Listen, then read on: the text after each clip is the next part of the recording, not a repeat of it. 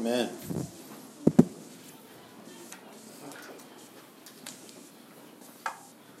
Well, welcome this morning. Um, before before we really get started, I just uh, I want to acknowledge a couple of things. Being a church plant um, means that uh, a lot of stuff has to happen like unconventionally, and and a lot goes into what we do. And I think we're like there's a lot of examples of that going on this week. Like Wednesday, we had a concert up here, and uh, that was primarily on the back of the Glitzes. So Josh and Jessica, like they got that person and they and they organized it and put stuff out, and and really it, it came together be, because of them. And um, you you've seen a product of uh, of that up here this morning, and that it's our it's our people that Um, aren't getting paid and are, are just wanting to serve God up here, leading us in worship and, and doing it so well. And, and um, you know, we call on them a lot to do that. And um, just another, you know, another way that, that we see it kind of played out is through our pastor. And um, I got a text this morning from Tim, and he's like, hey, um, you know, we obviously knew he was on call, so I was already planning to be up here, but hey, I got called in. Don't know if I'll make it to men's Bible study. I'll probably make it to church. And then a text later on like, hey, stuff is worse than I thought. I'm not going to make it to church. And so, you know, being a being his nine to nine to back a, to nine again job that he has um, away from here is uh, a detective and, and a police officer. And so that it requires a lot of him. And when he gets called in, it's, you know, it's always for something dark. It's, it's a bad day. It's, he's probably talking to somebody who this is the their worst day. And um, but there's something beautiful in, in having a church like that where uh, everybody's busy, everybody has stuff, every ha- everyone has things going on, but people just come together to to serve God. And uh, it's it's really cool. I'm I'm really grateful to be a part of a of a church that works that way. And Um, again, not to not to say that there's anything wrong or, or disparage like churches that have the ability to, to have someone that's full-time vocational pastor. We had that at one point. We will hopefully have that again. But for the season that, that we're in right now, it's really cool to see God calling people who have stuff uh, going on to, to step up and, and serve. Uh, I had a conversation a, a few weeks ago with with somebody, and uh, they were like, so you're like, you're an associate pastor at this church. What like, what qualifies somebody to, to do that? And I said, well, I'm, for one, I'm not like, I, I'm not, uh, but God calls, like God calls you where you are to do something so that he can be the one to do it, because we can't do it. Like it, it's not us. It's not through our power. It's not because we're more squared away or have it figured out. It's because God calls us and then he does it.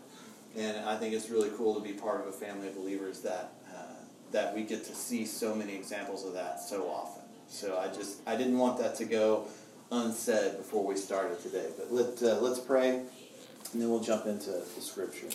God, thank you for, uh, thank you for giving us a church home, and thank you for calling people Uh, to step in and, and fill the gaps that, that are needed and, and to serve you. Thank you for those opportunities. God, I pray that um, you continue to bless us and you continue to call people uh, here and call them to, to their place, and uh, that we would constantly be seeking you and, and ways to serve you. God, I pray as we open your word, you would uh, speak to us and fill us up, make us different, and uh, shape us to be more like you. In Jesus' name I pray. Amen. All right. Well, if you will turn in your Bibles to Hebrews, uh, we will continue our study, uh, and we're in chapter one, and we'll be reading verses five through fourteen. Uh, and so let, uh, let's go ahead and start off by reading those, and then we'll take a step back and, and then jump back in. So uh, Hebrews chapter one, starting in verse five. For which of the angels did God ever say, "You are my son, today I have begotten you"? Or again, I will be to him a father, and he shall be to me a son. And again, when did, uh, when he brings his firstborn into the world, he says, let all the angels worship him. Of the angels, he said, he makes his angels winds and his ministers a flame of fire. But of the Son, he says, your throne, O God, is forever and ever. The scepter of uprightness is the scepter of your kingdom. You have loved the righteous and hated the wickedness. Therefore, God, your God, has anointed you with the oil of gladness beyond your companions. And you, O Lord, laid the foundations of the earth in the beginning, and the heavens are the work of your hands. They will perish, but you will remain. They will, they will all wear out like a garment. Like a robe, you will roll them up. Like a garment, they will be changed, but you are the same, and your years will have no end. And to which of the angels has he ever said, "Sit at my right hand until I make your enemies a footstool for your feet"? And they not are they not all ministering spirits sent out to serve for the sake of those who are to inherit salvation? Amen. Uh, so the the first thing that, that I kind of want to establish here, and this like this is sort of a side note, so you get this for free. Um, just uh, you can just take it and walk away with it, put it in your pocket.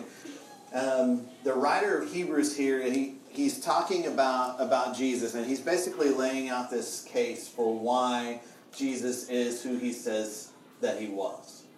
And he begins by this comparison to angels. And so um, he is going to prove his point using Scripture, and that's essentially what, what we're looking at here. Um, so the the way that, just to let you peek behind the curtain, that uh, that we work here oftentimes is uh, we'll sit down, we'll decide, you know, a book of, of the Bible will be decided, and Tim and I will sit down over a course of several meetings, and, and we'll divide out, okay, it makes sense to, to break the Scripture out this way. And then we just go by weeks with a calendar. We're going to do, hey, we're going to do these scriptures on this on these weeks.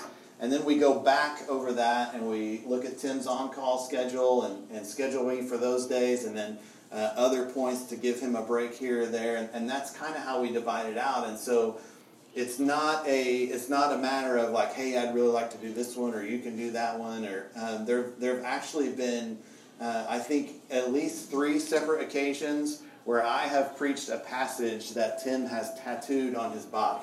So uh, if we're like, it's we're not going by favorites, it's just kind of how the calendar works. Um, but for me, I, uh, you know, I'll look ahead and, and get the passages that, that I'm going to preach on, and I just read them through several times. I'll just make a point of of taking a week and just and just reading them through every morning. And I have to be honest, when I first read these verses, It was, it, it kind of hits you, right? And you're like, what, like, what's happening? What is going on? And, and, you know, a lot of times you can read it and be like, okay, this is what this passage is about. I got it. And, but these, like, it seems kind of all over the place. But what, what's happening here is the writer of Hebrews is taking people back to scriptures that they know that are proving this point, that Jesus is who he says he is. And he's pointing this out from scripture, which tells us a, a couple of things. One, that the messages that we hear and that we digest, they have to be backed up by Scripture. And Scripture not just taken from a point here or there, but, but a consistent theme of Scripture. And it's why we study uh, the way we do. We walk through verse by verse so that we see it all and we can gain a bigger understanding. And then the second thing that, that we kind of pull from this is, is that the Old Testament is not... Uh, it is a complete story of redemption. Like, the Bible is a story of redemption. It's a story about how great God is from the very beginning when he created everything to the very end when he will create a new heaven and new earth. It's a story about how good God is, and it's one collective story. It is not a series of restarts. Because if we're not careful, we can look at it and we go, okay, he created... and then sin came in, and it all got messed up, so he had to shift his plan. And then the world got really bad, and, and he had to shift his plan again with Noah.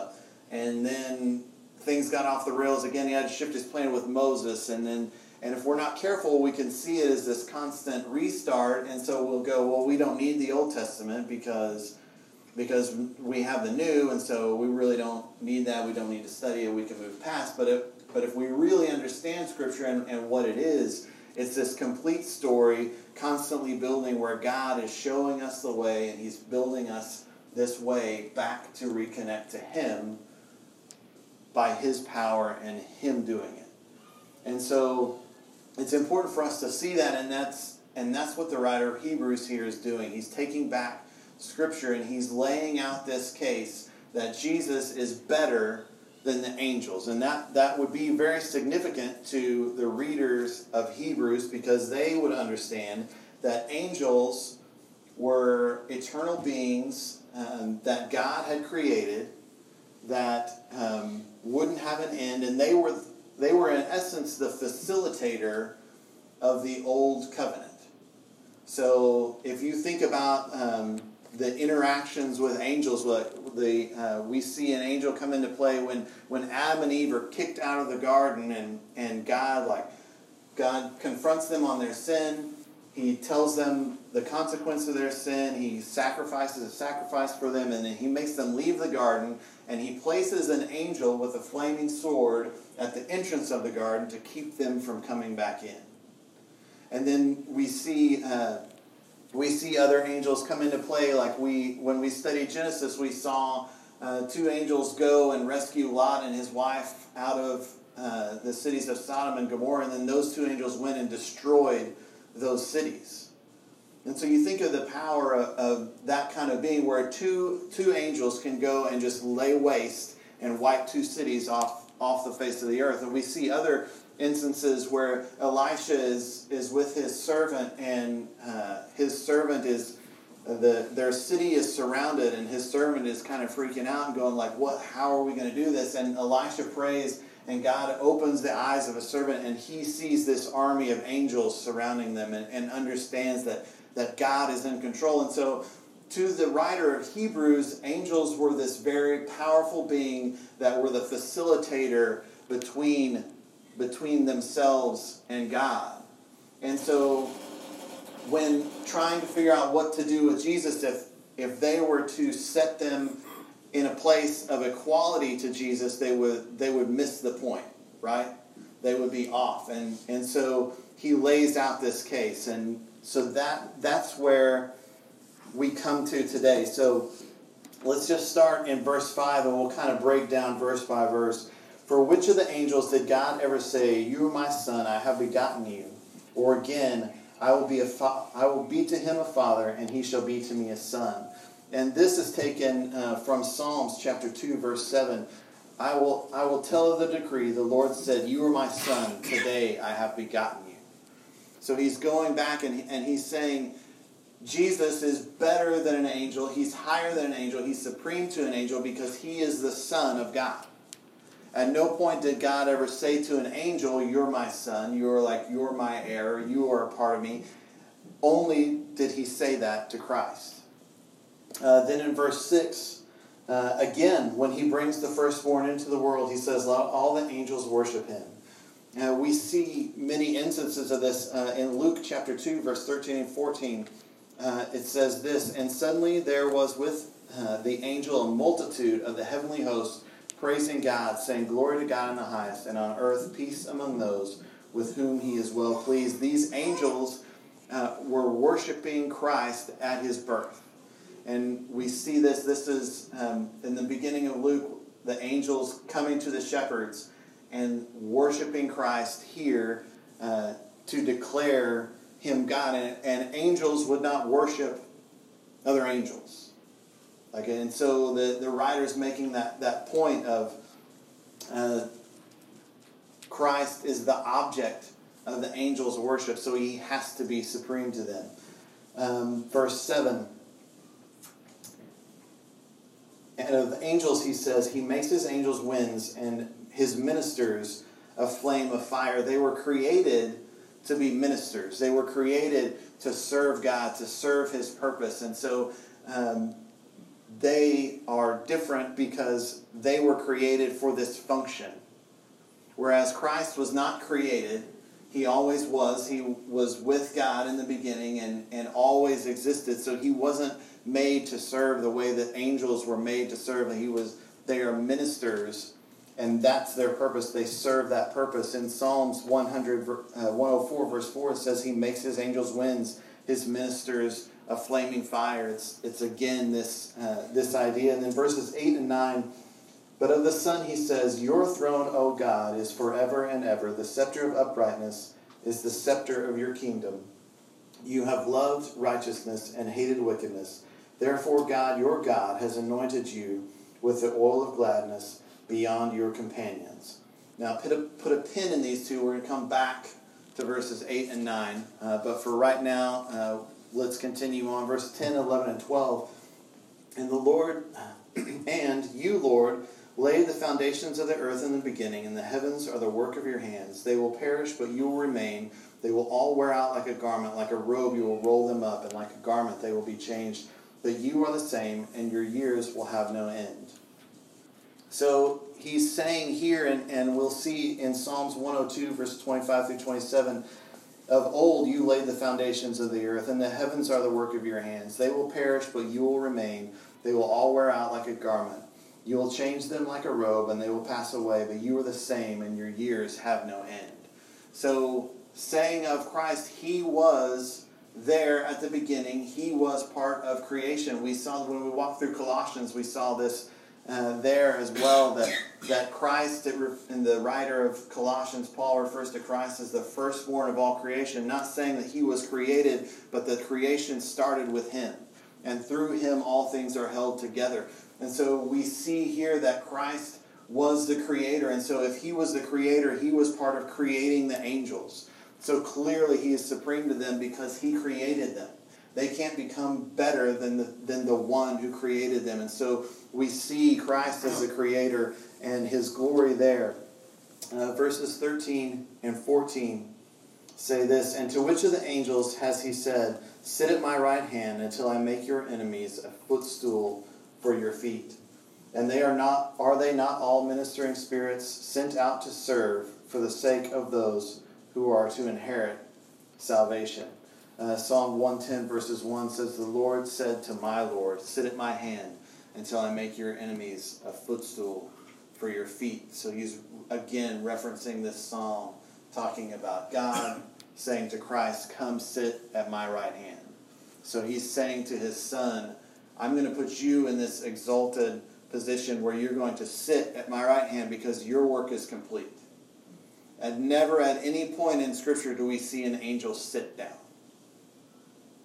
Because their work is never done. They're constantly serving. They're constantly going because that's what they're created for, for that purpose. But we see of Christ, after he after he's risen from the dead and he ascends to heaven, he sits down at God's right hand because his work is complete.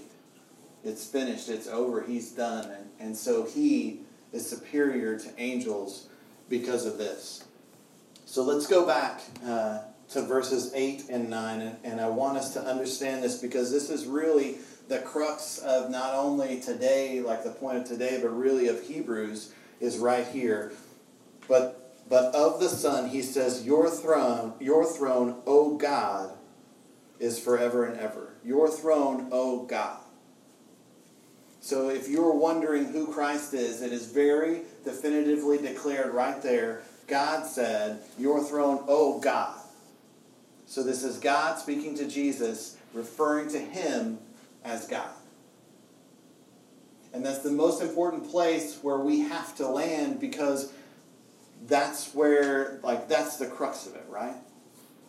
Is who is Jesus? Uh, if you will, turn with uh, turn with me to Matthew chapter seventeen.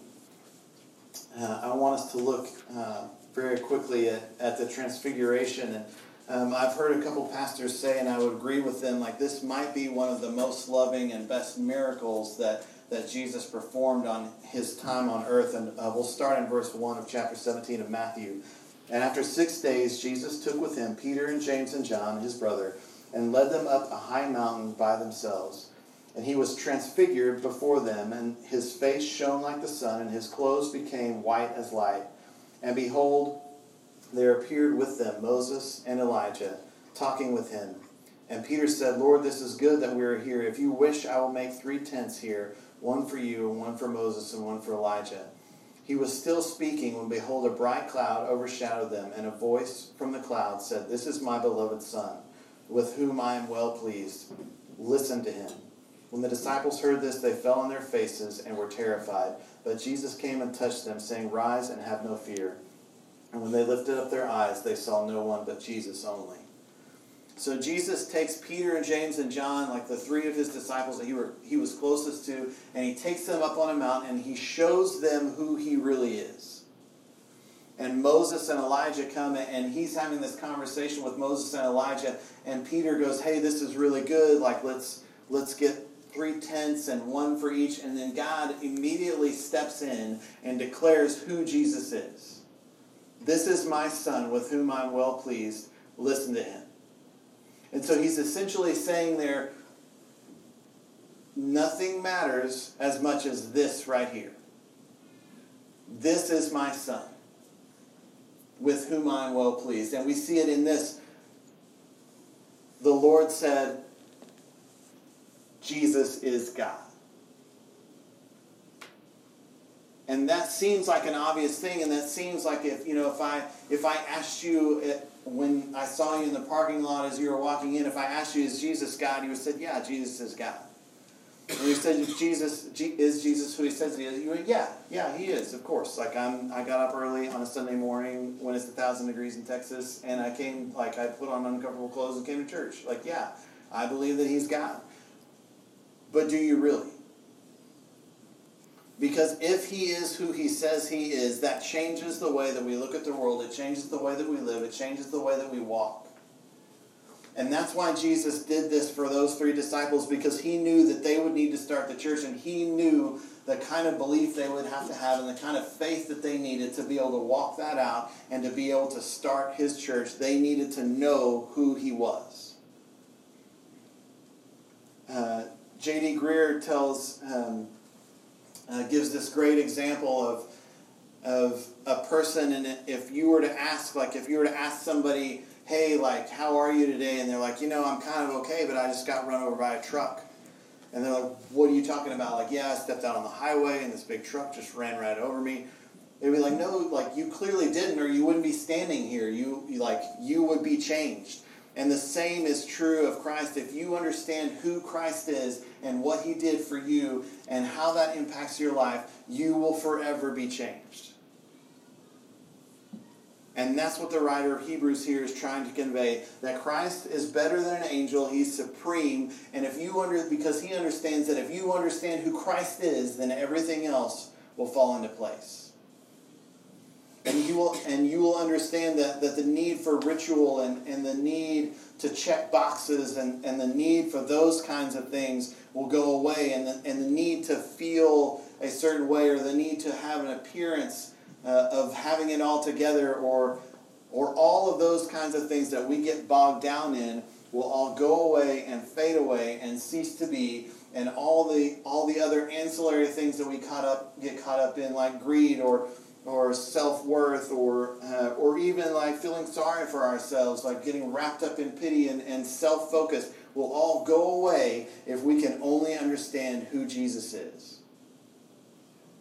And so that's what I want for us, and that's why we're studying Hebrews, and we're going to continue to see this over and over again. I don't know if you have, I don't know if you have people in your life that repeat the same things all the time. And you're like, yeah, yeah, we got it, like we get it, we get it, we get it. Tim and I are going to be those people. So, like, just get ready, because we are going to walk through Hebrews verse by verse, and Hebrews is essentially going to tell us over and over and over again that Jesus is supreme to everything else. So that's what I want us to walk away with. Let's pray, and then we're going to worship some more.